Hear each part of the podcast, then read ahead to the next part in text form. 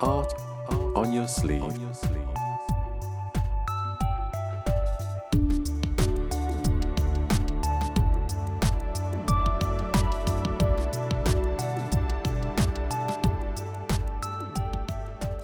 Hello and welcome to Art on Your Sleeve, episode 10.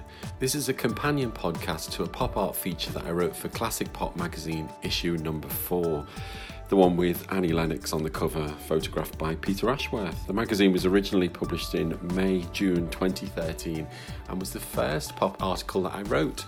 So it's quite nice to finally get around to creating a podcast to support it. In this episode, I speak to Fraser Taylor, who was one quarter of a collective called The Cloth.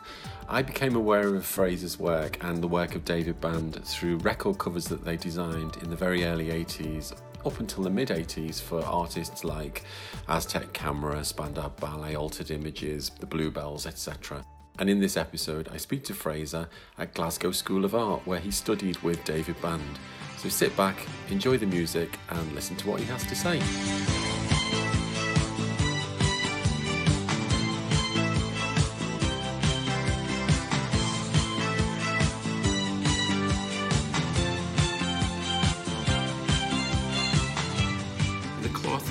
Formed in 1983, just after we graduated from the Royal College of Art, and there was four of us. Uh, myself, David Band, Brian Bolger, and Hel- Helen Manning.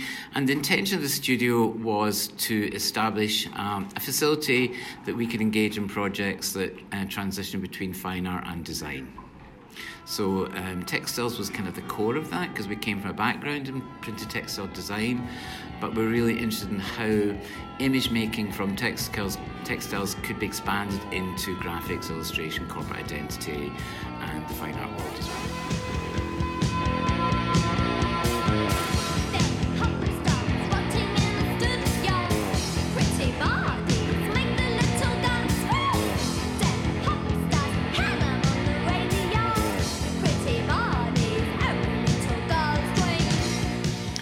How did you initially make those links? Because I know that D- David, particularly at the start, was designing stuff for altered images before you'd even gone to the. Was that when you when he was at the when you were both at the GSA? Was yeah. That? So we both studied printed textiles at Glasgow School of Art from uh, 19.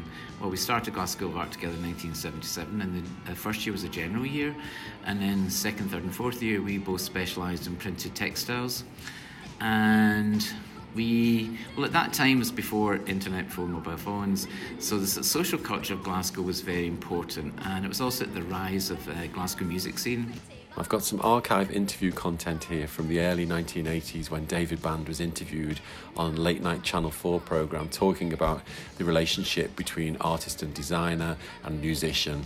So it gives an interesting insight into that creative relationship. Well, once upon a time, we all met in the pubs in Glasgow. There was Clare and the rest of Altered Images. Some of Orange Juice, Aztec Camera, Joseph K, all that kind of scene. Um, my brother and Ian, who were like the Jazzateers at the time. Um, Bluebells, everyone was going to see the same bands, probably themselves, uh, play every week, and it was just like I got involved with that sort of music thing. And then when the deal, first deal came up for Altered Images, they asked me to do the artwork, which was like a great opportunity to get into this thing. And I didn't have a clue how to start off with illustration. I used to just send paintings down to the record company the whole time, and they would help me lay it out.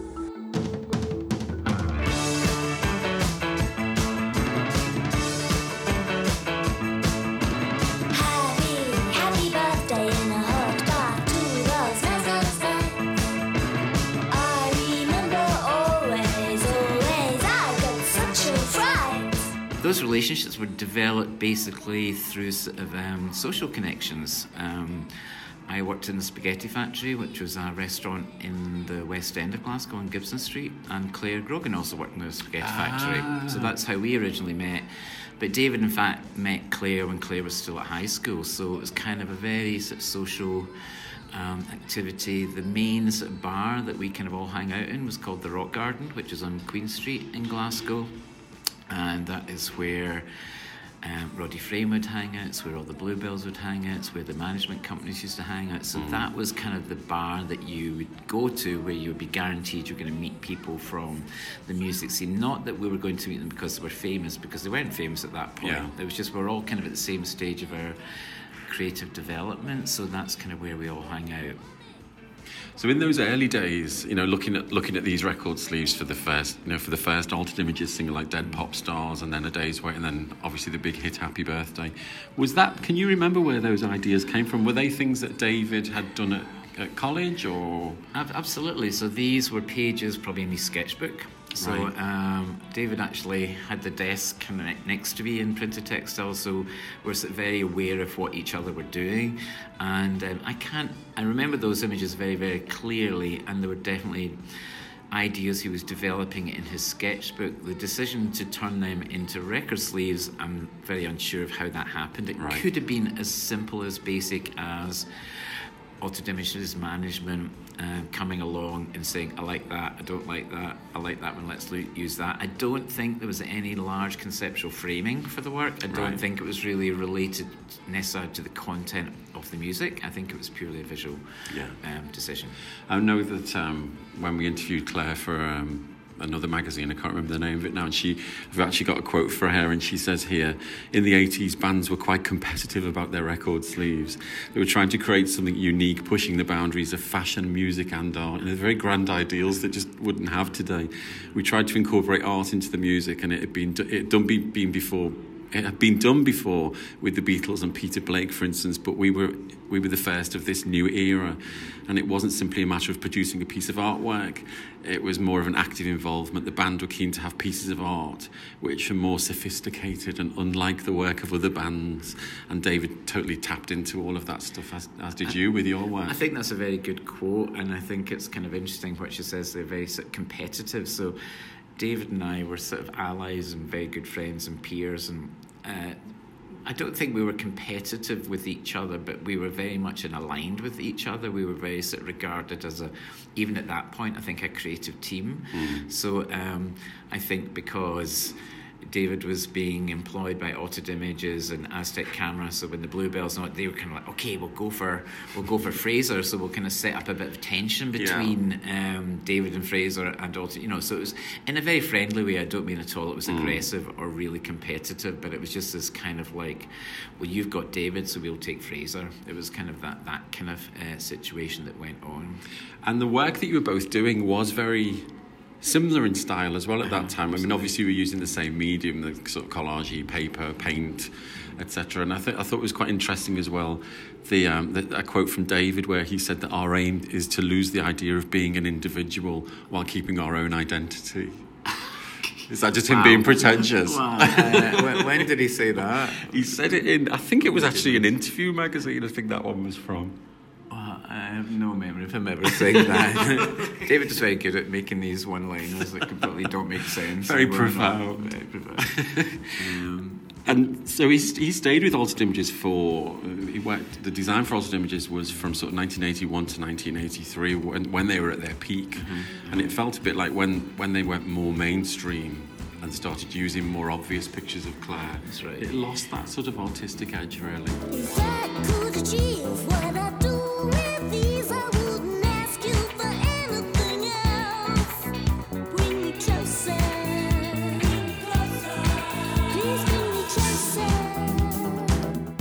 Was still involved in that original transition. He still helped styled those original those photographs of Clare when she started to look like who they kind of modelling her on. Uh, She looks like some sort of fif- 50s. as a you know film film Yeah. person, uh, Breakfast at Tiffany's kind of Yeah. character, and David was involved in that conversation about how that transition was going to happen. But I think at a certain point when the photographic images took over from the illustrative Mm. image, he sort of really pulled back, and by that time he was had moved on anyway, so it was um, it was okay, it was all good. Yeah, because by 1983, which is a nice segue into our next next, he started working with Spandau Ballet. Um, so there was an overlap between the two, but it was pretty much finished with Altered Images when he started taking on the main design responsibilities for Spandau Ballet, and the first one was. So when did that happen? That was 1983. Right.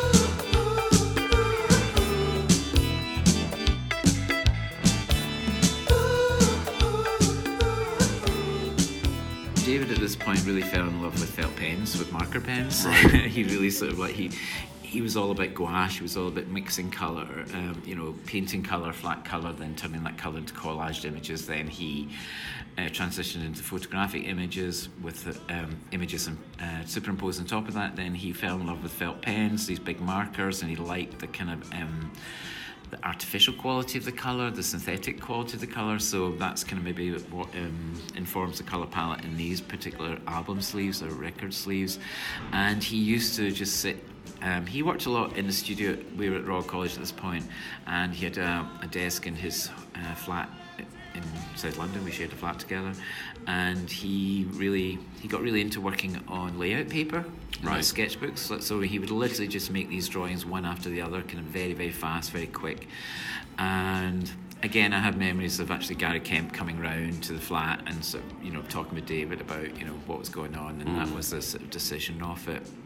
I think by this point there were then images like the dove, which was very related to, to some of the songs that um, that uh, Spandau Ballet were writing at that Yeah. time.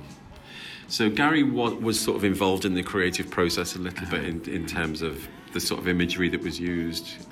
They, they all were sort of. I do remember sort of quite a, uh, an interesting moment when we were at Royal College and suddenly we got a phone call from the front desk to say that Spandau Ballet were there, and so they wanted to come up to see the textile studio, and then they wanted to come and see the canteen, and kind of it was just this you know kind of crazy moment again of them being there, and uh, they were all there. They were all taking an interest in it, but I think the final creative decisions were very much Gary's.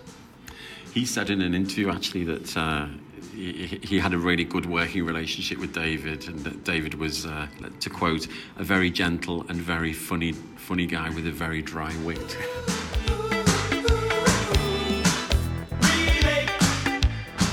In another bit of archive interview footage I've been able to find, here's Gary Kemp talking about how he ended up working with David Band and the cloth on the record sleeves for Spandau Ballet and what it was that he particularly liked about the design style. I was a bit unhappy with the sleeve format that had sort of taken over a bit, which is just single lines and dots, you know, the graphic look. I wanted something a bit more figurative, I think. And um, got to like David's work and just, it was, it was interesting and exciting just, just seeing someone get, get, get excited about something that, in the same way that I get excited about my music, but about a completely different art form, but in the same way.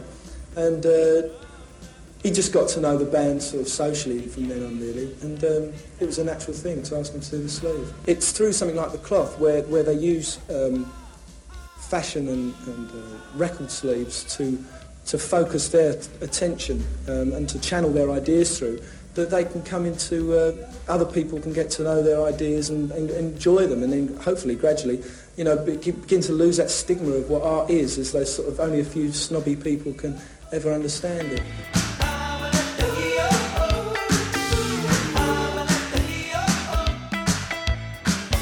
Think the original connection for Spandau Ballet, stepping back a bit, happened in Glasgow. So um, they came up to Glasgow, I think, to see Altered Images perform.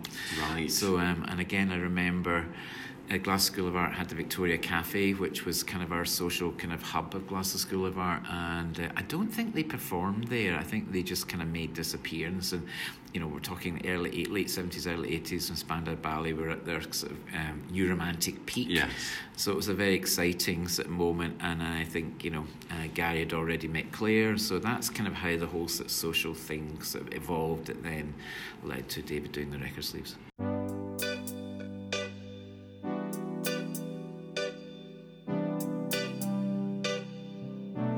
So the style of work that uh, David was producing at that period, that what, you mentioned the felt tips and the colouring in, and then it evolved into sort of more kind of use of um, collage and um, pastels, and then we ended up with these kind of beautiful large-scale oil paintings. Do you remember the, the, the process about that? And the, I, I do remember. So this was at a time when, uh, as a collective, as the Cloth, we were spending a lot of time in New York. We were sort of going to New York on sales trips for selling textile designs and working with various fashion houses in New York. Um, so again, we were sort of very embedded in the sort of art culture of New York. Um, again, the early '80s, when the Lower East Side of the East Village was where lots of things were happening. There was um, we were talking about uh, Keith Haring was really kind of on the rise. Uh, Julian Schnabel was very much on the rise. Clemente was, and they were artists, Jean Michel Basquiat, who were very present in that social culture as well. They were very visible, and um, this new movement in painting that we as the cloth were particularly interested in. But David had a real passion for. Uh, Julian Schnabel's paintings and a sort of very heroic male character Right. um, in that. So I think that was the kind of trigger. Or sort of seeing a lot of um, the Schnabel paintings really motivated David to make those large canvases of these very sort of statuesque figures. Right. Because you, you rubbed shoulders with the, the great and the good of the art world, didn't you? Didn't you meet Andy Warhol and do work for Interview there magazine? and was stuff? there was a yeah there was a time when you know again the illustration works spilled over into working with magazines publications so the cloth were invited to do a series of uh, illustrations for interview magazine. They also did a interview with us uh, so um, one day Dave and I were invited to the factory in New York um, so maybe with the thought that we are going to meet Andy Warhol but weren't quite sure but in fact we were eventually taken through to this his private dining room and Wow. yeah, we had dinner with Mr. Warhol, which was a kind of crazy, insane experience, which um, I'll never forget and treasure. But um, I was literally speechless. I just I could could not speak at all. I was just like, wow. David actually, in, in another reference here, another uh, quote from, from an article, I think this might have been an Interview magazine. He, he David said that you used to think that his paintings, when he was being influenced by David Salle and Sandro Chia, you said uh, that you he thought Fraser thinks my paintings are a reflection of my chauvinist, chauvinistic attitudes, and he thinks the large limbs are too macho. But you should never try to explain a painting. I suppose you could say that my work crosses between decorative art and figurative art.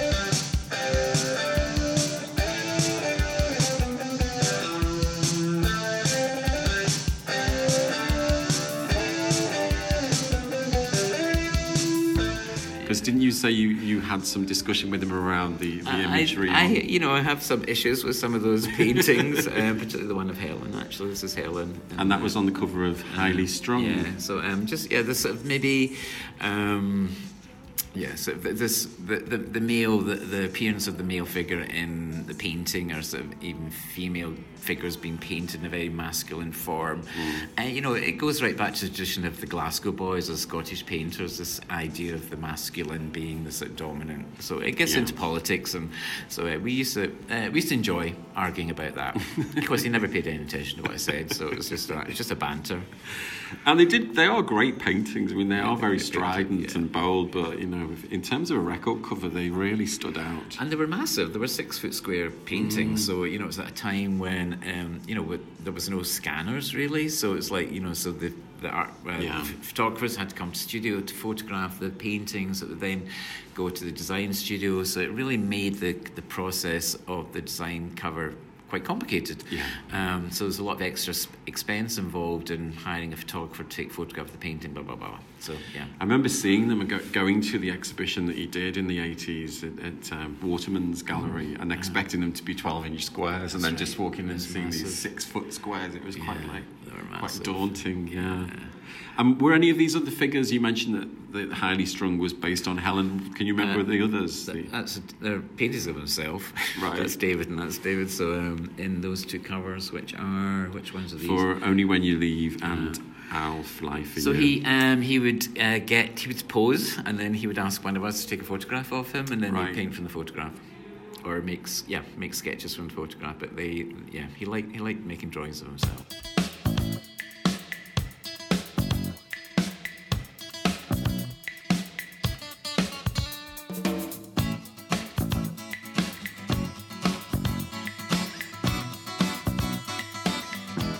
Aztec camera, you did mention Aztec camera a Uh-huh. little bit earlier, and around that time he was also work, working on the s- sleeves for some singles and the iconic cover of the Hi- Highland Hard Rain album. Mm-hmm. Um, do you remember how the working relationship with Roddy came about? Um, again, you know, I think it literally came about from I just remember Roddy being, uh, you know, again ri- drinking in the rock garden, being part of that, and then when we all moved down to London, I think Roddy moved as well.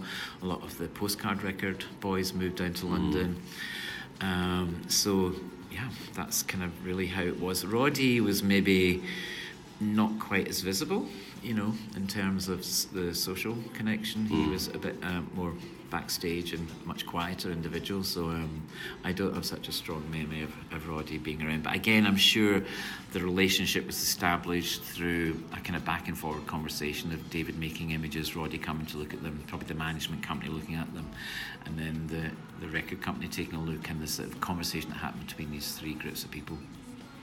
And again, when um, we were talking about the scale of artwork before, I remember when I went round to see uh, Keith Band, David's brother, who was in Bourgie Bourgie, of course. They, they had the original artwork for Wow, Highland. Hard Rain, and I was right. expecting it again to be a 12 inch square. And And it's, it's bigger. it is bigger, yeah. And that was at a time, uh, David, well, we were working, making textiles for Jeff Banks at that point for the Warehouse Group in London. And so a lot of the, the pattern or the texture, the colour used on those record sleeves were taken from some of the textile designs that David was designing for Jeff Banks. So there's a real sort of crossover between all these different activities. Uh, so as you said earlier on, the cloth was involved in many different disciplines, and they really did kind of um, overlap with each other. So sometimes, as I'm sure you know, the deadlines for things suddenly become very, very, you know, very quick, quick mm-hmm. turnaround. So there's usually a certain point, a sort of what what ideas can I take from a textile design that might then be appropriate for a record sleeve, and vice versa.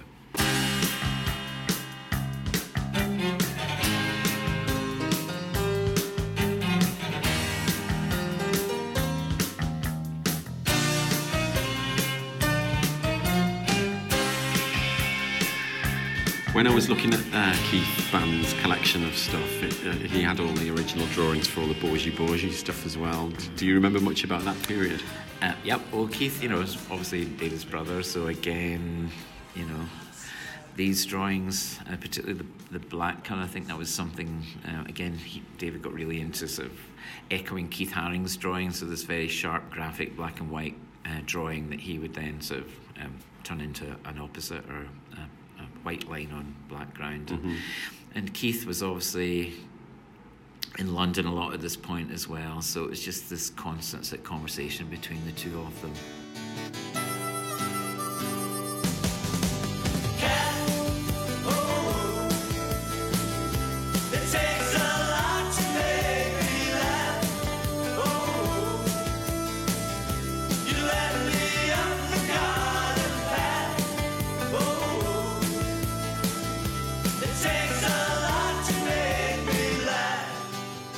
So on to your work.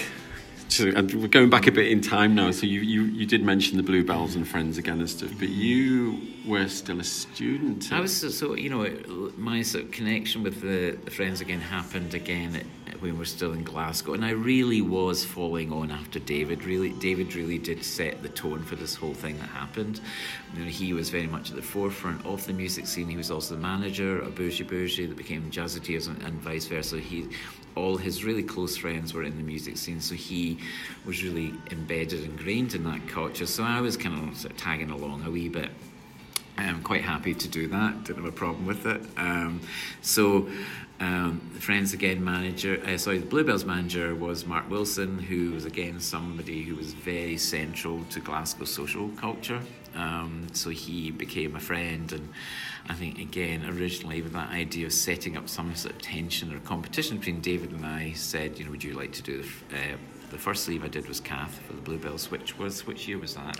that will have been 1983. Okay, so it's probably yeah. Just so by this time, we'd, you know, we'd moved to London. We are coming to the end of Royal College. Um, so at that point, I think Mark approached me to um, design the Cath sleeve, and again, it, it was an interesting time. And to maybe expand on what I said earlier on, that um, I think the first meeting was Mark came to the studio at the Royal College, and we, we talked about ideas, and I made some images from photographs of of of the group and from my own sort of ideas of what Cath might look like, and then it was very much a back and forward.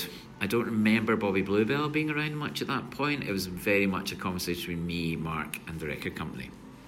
And there was quite a lot of back and forward at that point. I think it wasn't quite as straightforward as here's the artwork, hope you like it, good luck. You know, it was kind of there was sometimes a negotiation. You know, record companies um, kind of were very positive about me being involved and you know what, what David had done, but you know they had to make their mark on it as well. I don't think I have any memory of it being a straightforward transition. there was always Very rarely is. Very rarely is. And um, those images that you use, because I've seen some of your work from that period, that they're sort of like the, the visuals that are in there are very much part of the sort of stuff that you were producing at Absolutely, that time. absolutely. And that presumably is what fed into you ending up designing some of the clothes that they wore on stage. And Uh, didn't you design T-shirts, I think we probably them? designed T-shirts for them, and they in fact uh, borrowed a lot of textiles. I was printing at the Royal College at the time for a, a backdrop for um, their their their tour. Um, so um, the whole backdrop, which I think is a photograph of, of it on Cath or one of them on the back. Yes. So these massive textiles that I was making at the Royal College, they borrowed them to take on tour, but in fact they lost them, so they kind of disappeared somewhere along the line. I think they left them in a hotel room in Dundee somewhere. So I, hope, I hope somebody, I hope the cleaner found them or somebody found them. But um, so yeah, there is images of them perform. I don't actually remember that either. I think um, you know. But so yeah, there was lots of. They were keen to use everything that I was doing to kind of create a sort of a, a total look, a total, a total concept.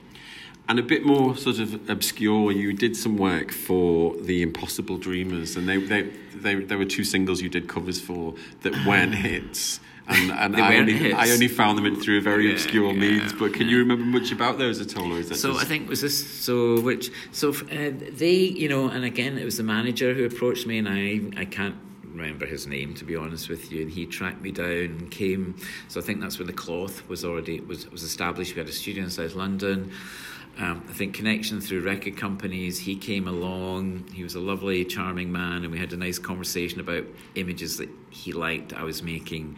And he asked if he could use them on the record sleeve. So I don't think I ever met the band. I think I maybe went to see them once in concert, but it was a very um, kind of close but distant relationship. Right. There wasn't really much investment of time or sort of building that relationship. Um, so yeah, it's kind of a bit blurry. Prisoners again, from fame to fame. But, but Friends Again as well, that was a, a um, band that I worked for who also Mark Wilson was their manager as well, so that's how that happened. Right. Okay.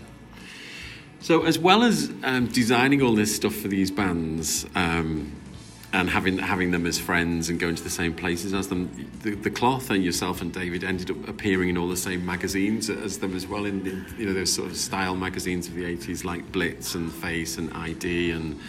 Um, how did all that happen? Because you had an amazingly high profile for a, for a design company at that time. Um, it happened because, uh, well, I think again, so we graduated from Royal College in 1983, and um, it was a time in London where uh, sort of the fashion industry was about to take on a sort of massive boom. So London became the centre of global fashion for the sort of 80s, as we know now, with Body Map, Katharine Hamnett, Betty Jackson, various other designers. Um, so our departure from Royal College into sort of the real world was sort of very timely. In um, there was lots of people looking for very large scale, very painterly images, uh, slightly illustrative, but moving into abstraction as well. So we we didn't plan this, but this is just, it was just really really good timing. We just literally had the product that lots of people were looking for. Um, so that was a kind of really fortunate thing, but it was a real turn. 1983 was a really big turning point for I think lots of design uh, in London at the moment. Design globally, there was people were really being challenged by thinking about new ways to approach design, and textiles textile designers were beginning to receive the same sort of uh, attention or accolades as a fashion designer. So that was a, a new thing that was happening as well. So the whole sort of boom of this visual world, which also aligned with club culture, kind of really came to the forefront. And people like Lynne Franks, who became our PR, she was at the centre of that movement. So just one thing led to the other, and the whole thing just kind of exploded. Because you were in London, sort of post Blitz scene, weren't you? When, when kind of the Taboo Club was there and the WAG Club and all of those things. They were your playgrounds. Absolutely, totally. And um, again, I keep talking about being before internet or the mobile phone, but it's like, yeah, that's you knew on a Tuesday night if you went there who was going to be there, and if you wanted to talk to them, that's how you did it. I mean, I, I mean, nobody used phones. We didn't have phones. You know, was um, amazing to think how we survived. but but that's yeah, you just knew who was going to be there on certain nights, and um, you would work in the studio, or I mean, Dave and I both had pub. Uh, jobs in pubs at, and we were still at college and we'd go and work and then we'd go to a club and that's where you would do your kind of transactions so that's where you'd meet people who would then introduce you to other people so it was a really kind of quite tight social social network making that transition from being kind of a bit underground and, and it all being a bit informal and loose in the um, article in, in interview magazine there was one question that made me laugh because you, you were the, the, man, the person who answered differently. So there was do you like the idea of mass production? And uh, brian said no helen said no david said no and you said yes I get a real kick out of having hundreds of t-shirts delivered with the same design on it. Clothes shouldn't be precious. I don't think they should be hung in a gallery. But on the other hand, once I got ripped off when I was sold some designs to a company and they resold them to another company. Um, thank God my name wasn't on them. So do you still hold that view? I, st- I think I think the whole point of the cloth. I'm surprised. You know, I know that Brian and Helen and David said no. I'm surprised they did say no because I think that was one of the reasons that we established the Cloth because we wanted to have um, work that was available in, in galleries and within a fine art contest. But we're also very interested in mass production. I mean, at one point we designed for Marks and Spencer, so you know it doesn't get you know more mass production than that. So it's that relationship between mass production and individual production that we're really interested in. So yeah, I mean it was yeah amazing to see thousands of things being produced, but um, yeah, I enjoyed that. So going full circle, we- we've started. We started at the end of the 1970s at Glasgow School of Art, and back at the end of the 2010s, we're back at Glasgow School of Art, sort of reappraising this whole body of work uh, with a view to it becoming something else. Can you talk a little bit about what, what the potential is there? Uh, so um, I lived in Chicago for 16 years. I moved to Chicago in 2001, and in 2013 I was awarded a sabbatical, and I came back to Scotland for a year. And when I left London to go to Chicago, I put all my studio in storage very, very quickly. I didn't catalogue it. I just basically knew there was a lot of paintings went into storage. Um, I went to Chicago with the intention of staying for one year, stayed for 16. Uh, so I kind of lost track of what was in that storage space. And but by sabbatical, I went down to London to take a look. And there's a lot of paintings in. There was four cardboard boxes, but I had no idea what was in them. And I assumed they were books, but of course I hadn't labelled them. So because I was back in Scotland, I arranged to have everything brought up to Scotland to look at it again. And uh, when I opened up these four boxes, they were full of my work from 1977 to 87. So sketchbooks, textiles, record sleeves, ephemera, postcards, an amazing kind of library of stuff that I literally thought had been lost over the years. So it was a real kind of um, exciting moment. I think yourself was able to come to the studio and take a look at it, Andrew and um, Jimmy Cosgrove, who was my professor at Glasgow School of Art, my head of department in printed textiles. He came to studio and he saw it and he said, you know, it'd be really amazing if you donated this to Glasgow School of Art archive. So um, next minute, they were in the studio, and they said, "Yes, we'll take it. We'll look after it for you." And they we put it all back in the boxes again, and it went to GSA up to the Mackintosh building here. And unfortunately, tragically, a few days later, uh, Glasgow School of Art Mackintosh building went on fire. So um, the work was in the basement in a storage space, but unfortunately had not been put away in shelves or anything. So it got water damaged, um, but not destroyed. So that was good news. So we spent the last few years trying to have that work uh, restored or stabilised so that uh, no further. Um, activity will happen with that work. So we've been looking at that work through the lens of conservation and through historians and archivists.